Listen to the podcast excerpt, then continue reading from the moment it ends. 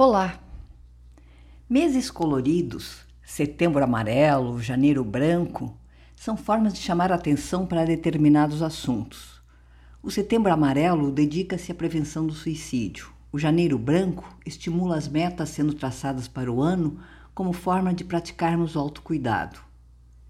A Organização Mundial de Saúde, a OMS, instituiu o dia 30 de março como o Dia Mundial do Transtorno Bipolar. Essa data ela foi escolhida pois é o nascimento do artista Vincent Van Gogh, que postumamente foi diagnosticado como provável portador do transtorno bipolar. Então, nesse mês de março, não tem o colorido, mas é um mês dedicado a alertar o grande número de pessoas afetadas por essa doença e a sua condição que pode ser incapacitante.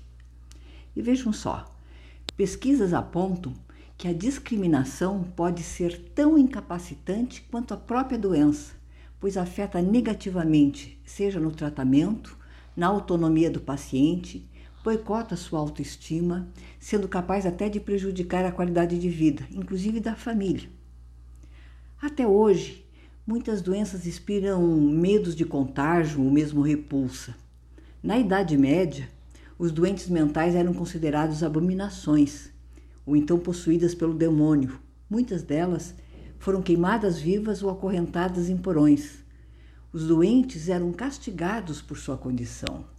Daí a importância destas campanhas de esclarecimento. O podcast de hoje tem a informação sobre transtorno bipolar. Eu retirei de um artigo escrito pelo psiquiatra Dr. Teng Chei Tung, médico psiquiatra, membro do Conselho Científico da ABRATA e que está publicado lá no site da ABRATA.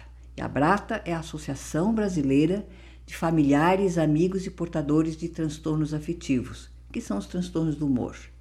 Eu esclareço que retirei lá do site da ABRATA, mas esse é um artigo que foi publicado em 2013 na revista Caras. Então, Dr. Teng tem a palavra aqui que eu vou ler o artigo dele. Transtorno bipolar, doença mental grave, ocorre mais no adulto jovem. Conhecida desde a Grécia Antiga, o transtorno bipolar se caracteriza por instabilidade do humor em dois polos, ora agitação e euforia, ora tristeza e depressão. É mais comum dos 20 aos 25 anos e dos 30 aos 35 anos. O transtorno bipolar é uma doença psiquiátrica crônica, que se caracteriza por instabilidade de humor em dois polos extremos, ou seja, ora o portador está agitado e eufórico, se achando o maior do mundo, ora triste e depressivo. Ele pode se manifestar em qualquer pessoa a partir da adolescência, mas é mais comum, como já foi citado lá acima, dos 20 aos 25 anos e dos 30 aos 35 anos. É raro em crianças e idosos. A doença ocorre em pessoas de todas as condições sociais. Não se sabe o que é a causa. Pensa-se que possa ser genética, mas também se sabe que apresenta traços familiares, ou seja, pessoas com histórico do transtorno na família estão mais suscetíveis.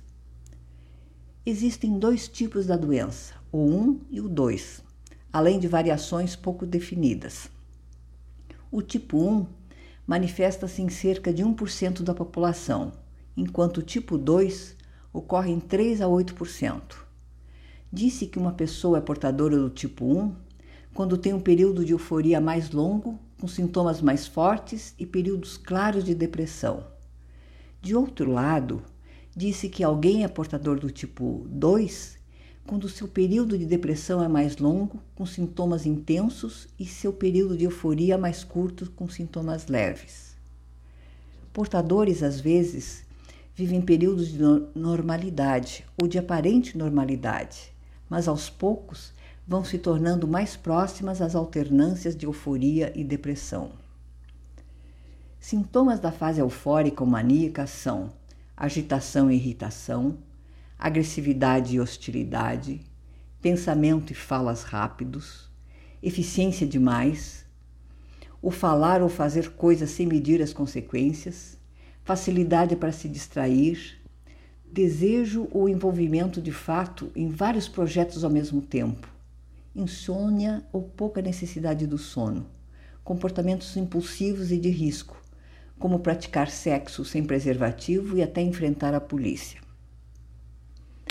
Alguns sintomas da fase depressiva: desânimo, falta de eficiência, tristeza profunda, sensação de vazio, falta de interesse pela alimentação, perda de interesse por atividades ou assuntos de que gostava, sensação de cansaço, pensamentos suicidas e de morte.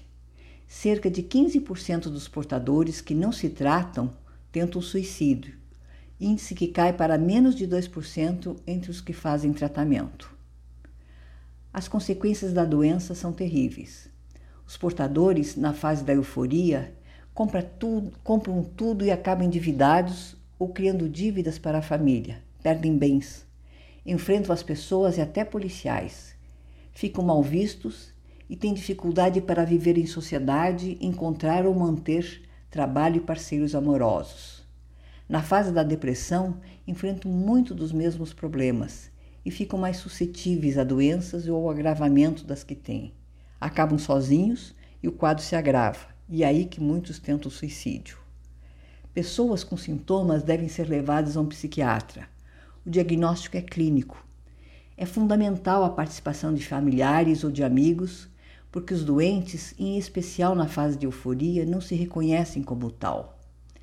O psiquiatra precisa ser cuidadoso, claro, porque o transtorno pode ser confundido com depressão clínica unipolar. O tratamento é feito com remédios que objetivam, de início, retirar o paciente da crise e depois equilibrar o quadro, evitando tanto a euforia como a depressão. O tratamento, em boa parte dos casos, dá melhor qualidade de vida aos portadores. Esse foi o artigo feito pelo Dr. Teng. No próximo episódio, na próxima semana, eu vou abordar as formas de tratamento do transtorno bipolar, o que abrange esse tratamento, né? E você pode acompanhar os episódios do podcast através do meu site www.cristinaoliveira.org ou no meu canal Saúde Mental Vivências, que tem lá no Spotify e no Apple Podcast. E o meu até breve a todos.